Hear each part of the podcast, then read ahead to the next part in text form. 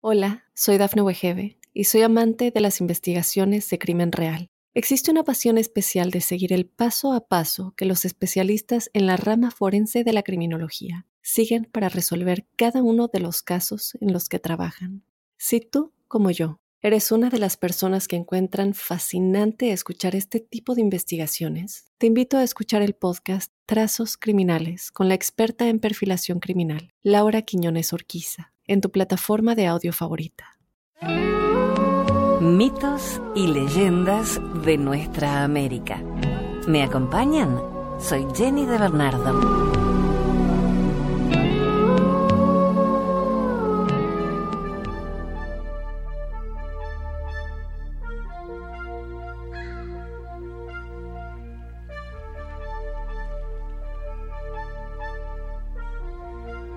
El hombre que creaba gente. Tiempo atrás, los Cayapó eran muy numerosos, pero llegaron enfermedades y guerras, y pronto su número empezó a decrecer. Llegó un momento en que solo quedó una familia. Estaban muy tristes porque estaban solos y no conocían a nadie más. Entonces un día, los hijos le dijeron a su padre, Padre, tú eres un gran chamán. Haz algo, crea nueva gente para que podamos vivir con ellos. Muy bien, contestó él, que así sea. Pero ustedes deben ir y construir una aldea nueva, con sus viviendas, para la gente que está por venir. Fueron los jóvenes obedientes a cortar árboles y a disponer el terreno para construir en un círculo las viviendas también circulares de la nueva aldea. En poco tiempo concluyeron la tarea. La aldea estaba encantadora, solo que nadie había en las casas. Pero los hijos lo habían hecho así siguiendo las órdenes de su padre. Por la noche el gran chamán entonó un cántico con el que esperaba hacer surgir gente nueva también tenía un amuleto mágico con el poder para crear seres humanos. Cuando amaneció, el padre fue hacia donde dormían sus hijos y los despertó. Levántense y vayan a la aldea nueva. Todos salieron corriendo al momento y precipitadamente. Llegaron a la aldea que ellos mismos habían construido. Con cautela, se acercaron a las paredes de una choza y se dispusieron a oír. Desde adentro provenía el sonido de una madre cantando una canción de cuna. Un niño que continuaba quejándose, varios hombres roncando. Llenos de alegría, los jóvenes salieron corriendo hacia su padre. Es verdad, es verdad, la aldea está llena de gente nueva. Entonces, todos fueron hacia el poblado para conocer a la gente. Llegaron al lugar y quisieron saber los nombres de las personas. Le preguntaron a uno su nombre, pero no respondió. Y se quedó mirando al suelo sin decir palabra. Le preguntaron a otro y otro más, y siempre con el mismo resultado. Las personas se quedaban con la mirada fija en el suelo, porque les daba vergüenza no conocer su propio nombre. Entonces, a alguien de la familia antigua se le ocurrió una idea. Llamó a una persona y le preguntó el nombre de otra persona. Y le respondieron enseguida. Y así, preguntando sobre los demás, los Cayapó pudieron conocer los nombres de todas las nuevas personas de la aldea.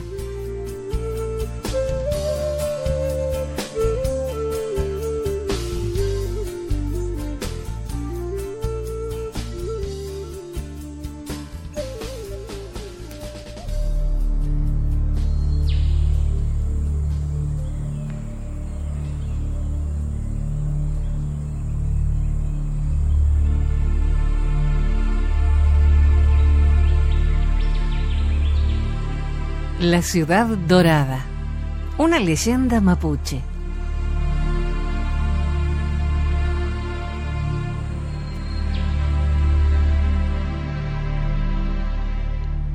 Cuentan que hace muchas lunas, huyendo de los Wincas, algunos de nuestros ancestros cruzaron la gran cordillera.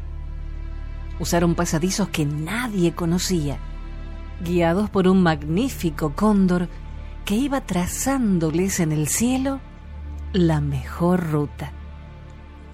Y así llegaron a estas tierras.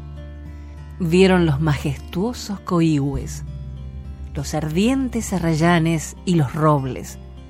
Degustaron las moras y la rosa mosqueta. Sintieron por primera vez el aroma del canelo y vieron, como en un espejo, sus propias sonrisas reflejándose en los lagos. Y entonces no avanzaron más. Armaron sus rucas al pie de las cumbres y en un claro del bosque encendieron el fuego. Le dieron un nombre a la región, Nahuel Huapi, y hasta los Wincas siguen llamándola así, como nuestros ancestros quisieron. Por varias lunas, aquellos hombres y mujeres bailaron y cantaron alabanzas a Ngeneshen, que los había guiado a través de aquel cóndor a una tierra amable y prodigiosa. Porque en nuestros bosques y estepas hallaron alimento y en las montañas, llenas de grutas, el refugio que necesitaban. Y entonces quisieron obsequiarle al gran Dios un tesoro mejor que las palabras y los cantos. Algo tan inmenso como estas montañas, sugirió alguno.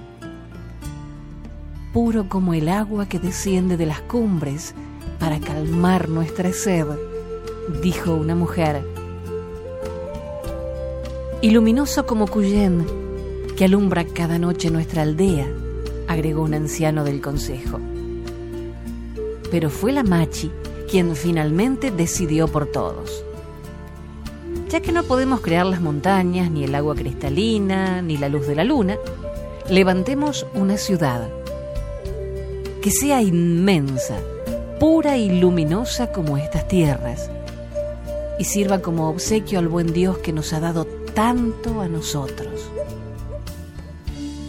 Y así fue, como construyeron una enorme ciudad para Engeneshen, las murallas altísimas fueron de oro y formaron los puentes con láminas de plata.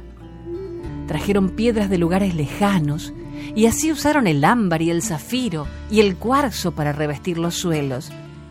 Y los suntuosos altares de jaspe, amatista y ónix brillaron tanto que a lo lejos toda la ciudad se parecía a una noche estrellada. Fue tan inmensa y pura y luminosa aquella ciudad que ni la gran cordillera pudo ocultarla. Así, los huincas la vieron y sus piuques se envenenaron de codicia. La habrían saqueado de no ser porque la machi tuvo un sueño. Los huincas vienen hacia aquí, contó por la mañana a los demás son numerosos y traen armas. Debemos defender la ciudad. La tribu se quedó en silencio. ¿Defender la ciudad? ¿Cómo harían eso? Si no tenemos armas, dijo uno. Ni guerreros, suspiró una mujer. Ni siquiera hay tiempo para ocultar la ciudad, se lamentó un anciano del consejo. Pero la machi les dio una idea. Cuentan que esa mañana su voz sonaba como las cascadas que arrastran el agua de las cumbres heladas, como un murmullo suave pero persistente, lleno de impulso y vida, que fue abrazándolos a todos y devolviéndoles el ánimo que precisaban. Es cierto, no tenemos armas ni guerreros, ni siquiera tiempo, pero ¿qué importa? tenemos a Ngeneshen que velará por nosotros y el ímpetu de nuestros cantos y plegarias para fortalecerlo a él. Y así fue como iniciaron aquel gran guillatún que salvó a nuestros ancestros y a la ciudad dorada. Por muchas lunas cantaron y bailaron y alabaron al gran Dios. Y la ciudad se fue hundiendo, con sus hombres y mujeres y todo el esplendor de las riquezas que los wincas nunca tocarían. Dicen que las aguas del lago se abrieron justo cuando la expedición llegaba y que la ciudad inmensa, pura y luminosa, se sumergió frente a los ojos de los invasores. Por eso jamás dejaron de buscarla. Ni ellos, ni sus hijos, ni los hijos de sus hijos. Sin embargo, una y otra vez fracasan porque todavía Ngeneshen protege a la ciudad. Si no fuera así, los Wincas podrían verla cada cien otoños, cuando emerge de las profundidades y se eleva magnífica y radiante frente a nuestros ojos. Pero hay que ser mapuche para verla, dicen, o al menos no tener el piuque codicioso.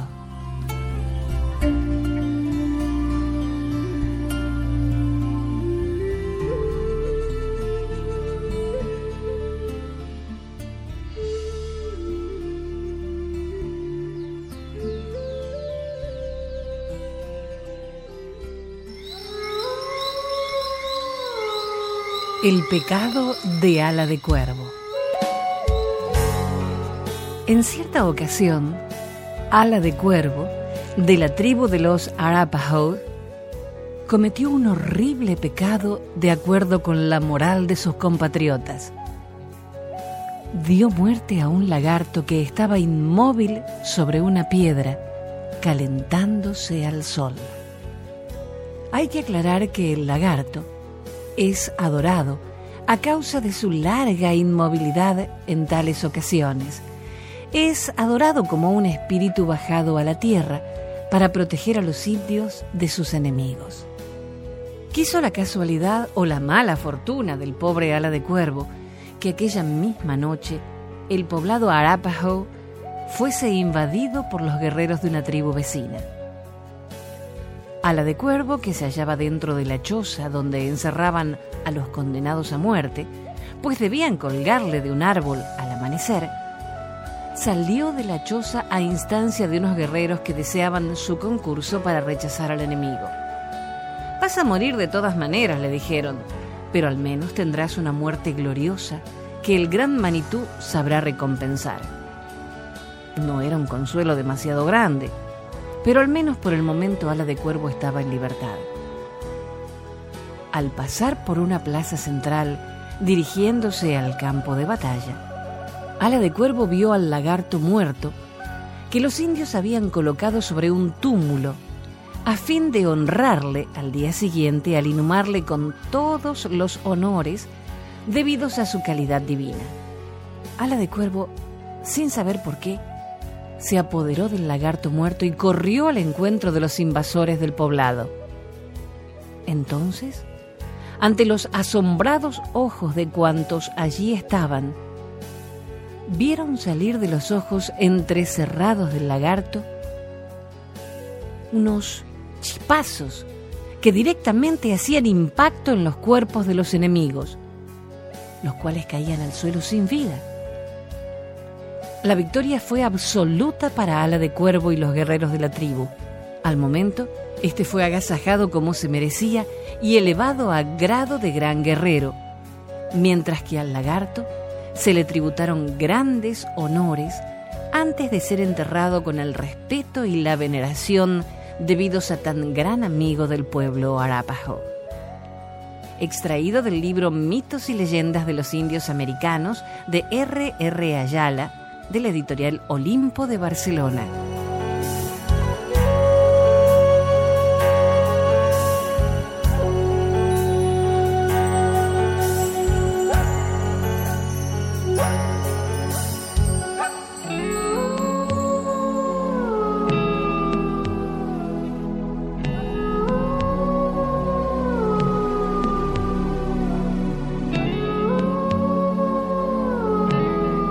Hacemos una breve pausa y enseguida continuamos con mitos y leyendas junto a la música del grupo ecuatoriano Causac.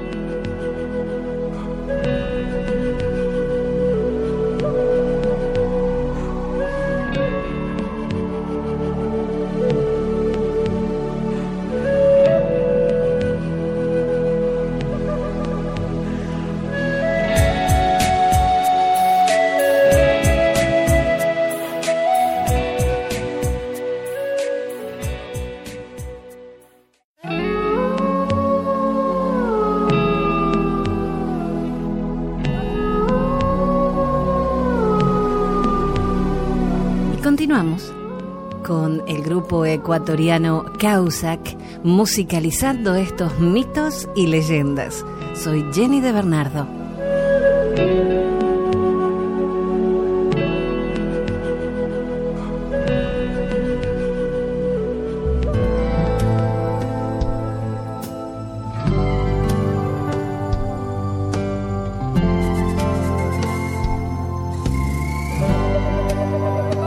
Con las luces del cielo. Leyenda mocoví.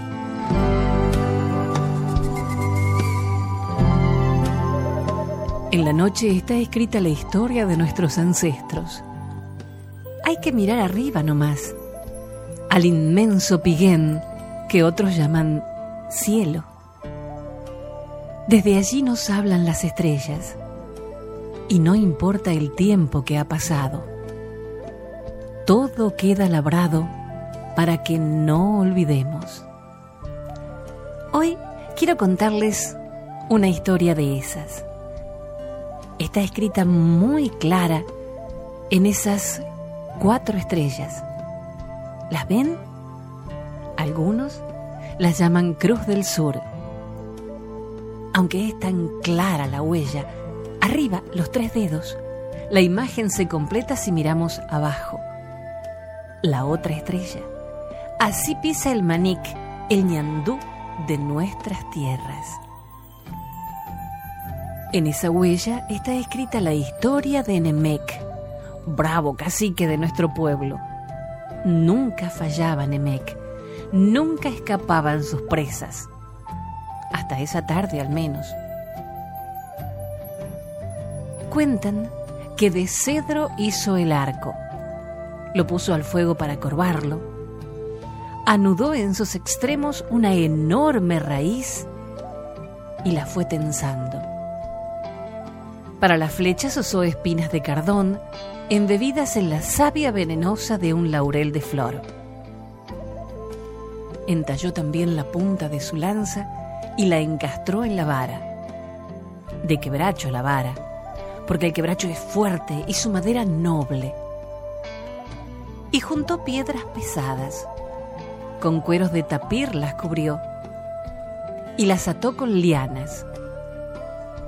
Midió el peso en la fuerza de su brazo y ensayó el movimiento de su cuerpo, la muñeca girando a la derecha, el torso firme y la postura erguida. Había que verlo a Nemec cuando lanzaba. Las boleadoras, veloces como martinetas, siempre alcanzaban la presa que quedaba enredada en un golpe mortal. Y así salió Nemec como otros días, con su arco y sus flechas, con su lanza filosa y las piedras pesadas, listas para arrojar. Estaba atento, al acecho, escuchando los ruidos que llegaban como una brisa lejana desde la llanura las pisadas, los silbidos del viento, los arbustos que se abrían ante el paso inocente del manic, que ignorante del peligro, avanzaba más y más. Y se vieron, uno al otro se vieron. Nemec conteniendo la respiración, apretando la lanza entre sus dedos inclementes, midiendo la distancia para no fallar. Y el ave, declinando su altura para iniciar carrera, el cuello tenso, las alas bien abiertas y listas para dar el giro. Tenía que huir. Todo fue a un tiempo. El movimiento del brazo, el salto del manique y la corrida. Falló la lanza de Nemec. Buscó entonces las flechas. Una, dos y tres fueron perdiéndose en el horizonte junto con la presa. Siguió corriendo el ave. Detrás iba el cacique que nunca renunciaba. Hizo silbar las boleadoras sobre su cabeza. No se tocaban, no se acercaban siquiera. Tomaban fuerza en el giro porque era diestro Nemec. Pero de pronto las detuvo.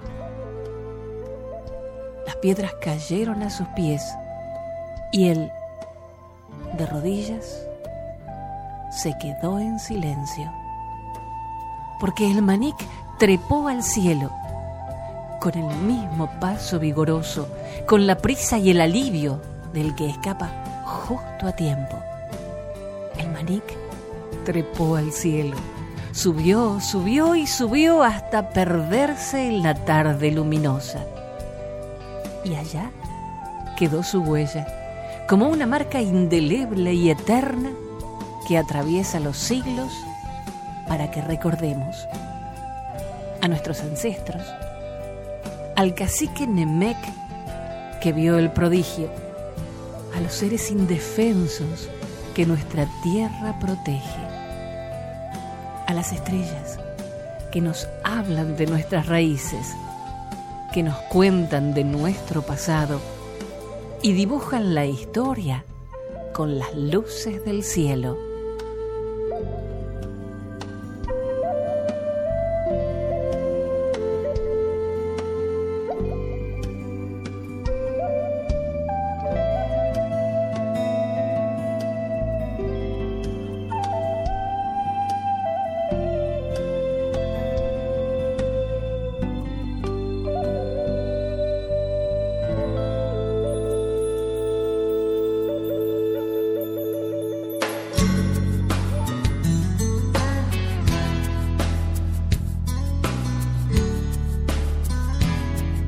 Leyenda del Pehuen o Araucaria. Cuenta la leyenda que la aparición de Ngeneshen salvó a la comunidad mapuche de la hambruna que entonces padecían, haciendo crecer el Pehuen en los grandes bosques del sur y ofrendándolos a los habitantes del lugar. Cuenta la leyenda que desde siempre Geneshen hizo crecer el pehuen en grandes bosques. Al principio, los nativos, al considerarlo un árbol sagrado, lo veneraban y no comían piñones. Rezaban a su sombra, ofreciéndole regalos, carne, sangre, humo, y hasta conversaban con él y le confesaban sus malas acciones. Los frutos los dejaban en el piso sin utilizarlos. Ocurrió una vez que durante varios años en toda la comarca hubo gran escasez de alimentos y los nativos pasaban mucha hambre. Morían, especialmente niños y ancianos. Ante esta situación, los jóvenes marchaban del lugar en busca de alimentos, bulbos de amancay, hierbas, bayas, raíces y carne de animales salvajes todos volvían con las manos vacías. Parecía que Dios no escuchaba el clamor de su pueblo y la gente seguía muriendo de hambre. Pero Geneshen no los abandonó. Y sucedió que cuando uno de los jóvenes regresaba al lugar con aflicción por no lograr sustento, encontró en su solitario camino un anciano de larga barba blanca que estaba esperándolo. ¿Qué buscas, hijo? le preguntó. Alimento para mis hermanos de tribu que se mueren de hambre y por desgracia no he encontrado nada. ¿Tantos piñones que ves por el piso bajo los pehúenes no son comestibles? Los frutos del árbol sagrado son venenosos, abuelo, contestó el joven. Y el anciano de barba blanca lo miró sonriente mientras le dijo con firmeza, Hijo, de ahora en adelante, lo recibiréis como un don de Ngeneshen. Hervidlos para que se ablanden o tostadlos al fuego y tendréis un manjar delicioso. Haced buen acopio, guardadlos en silos subterráneos y tendréis comida todo el invierno. Dicho esto, el anciano desapareció en la bruma y el joven asombrado siguió su consejo. Recogió en su manto gran cantidad de piñones y los llevó al cacique de la tribu explicándole lo sucedido. Enseguida se reunieron todos en asamblea y el jefe contó lo acaecido, hablándoles así. Geneshen bajó a la tierra para ayudarnos. Seguiremos sus consejos y nos alimentaremos con el fruto del árbol sagrado que solo a él pertenece. Enseguida comieron en abundancia piñones hervidos y tostados y festejaron el acontecimiento con una gran fiesta. Desde entonces desapareció la escasez y todos los años cosechaban grandes cantidades de piñones que guardaban bajo tierra y se mantenían frescos durante mucho tiempo. Cada día, al amanecer, con un piñón en la mano o una ramita de pehuen, los mapuches rezan mirando el cielo en oración elevada a Engeneshen. A ti debemos nuestra vida y te rogamos a ti el grande, a ti, nuestro Padre, que no dejes morir a los pehuenes. Deben propagarse como se propagan nuestros descendientes, cuya vida te pertenece, como te pertenecen los árboles sagrados.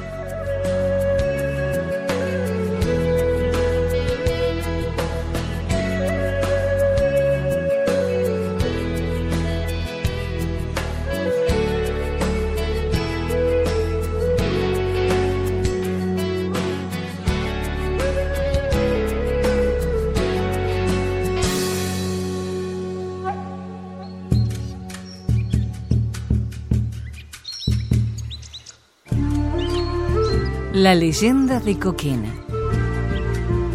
Coquena vive en la Puna, entre murallones mágicos y oscuros desfiladeros, lugares donde pocas veces ha pisado la suela humana.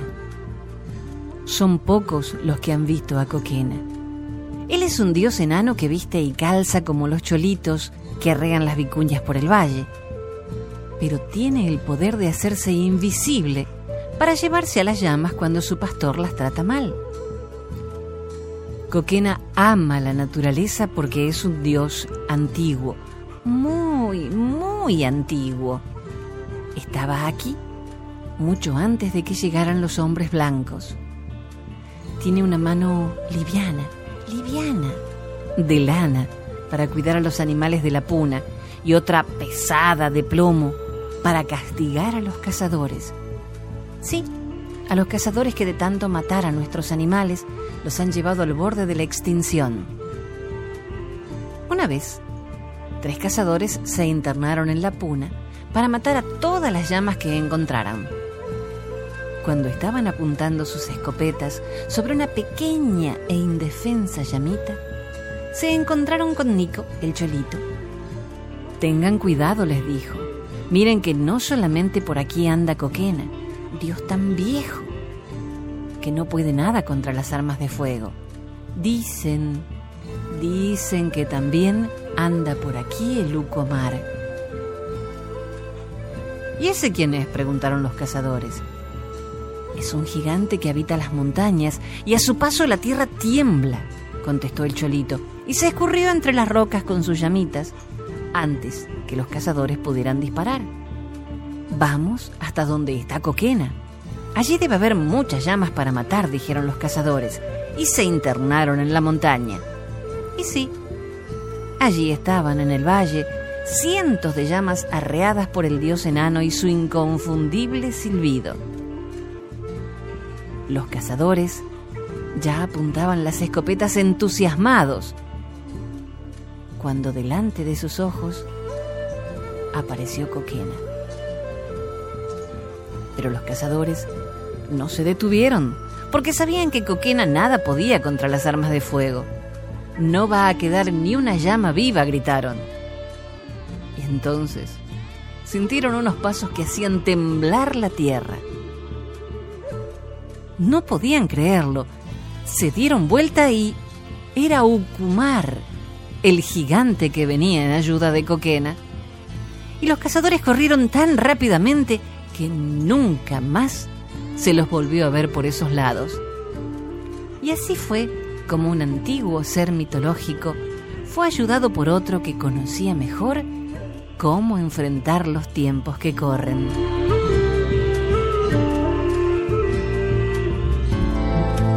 Hasta el próximo relato. Soy Jenny de Bernardo.